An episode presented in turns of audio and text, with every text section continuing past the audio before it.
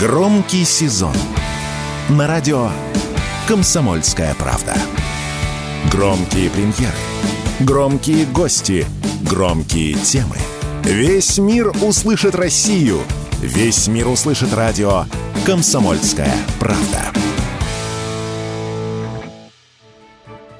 Минтранс подготовил новые запреты для владельцев электросамокатов – Ведомство опубликовало дорожную карту с мероприятиями, направленными на дополнительное регулирование средств индивидуальной мобильности. До 2026 года самокатчиков хотят обязать регистрировать свои личные средства передвижения, определить условия, при которых можно и нельзя обгонять пешеходов, поднять штрафы для нарушителей и многое другое.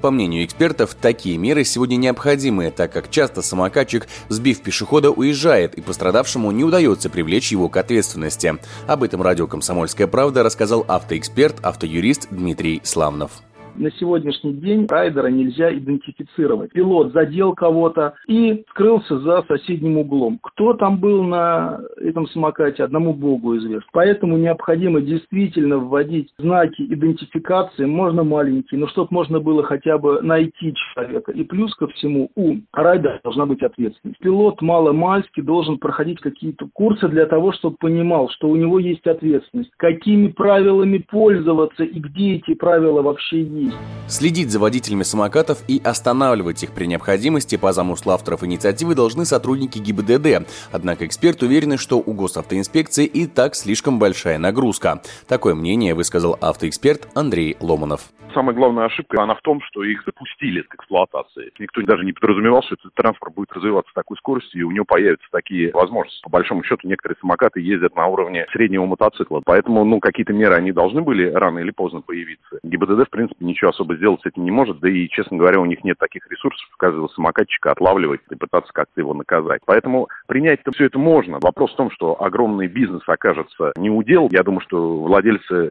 этого бизнеса будут очень долго бодаться. И второе, ну, нужны какие-то службы, которые будут контролировать этот процесс, потому что если мы это положим на ГИБДД, ну, это понятно, что никто там не справится. Не хватает для того, чтобы с водителями настоящего транспорта как-то вопросы решать. Здесь пока вопрос открытый.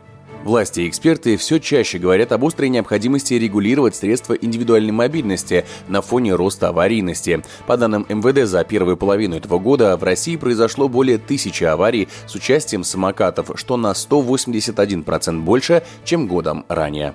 Егор Волгин, радио «Комсомольская правда».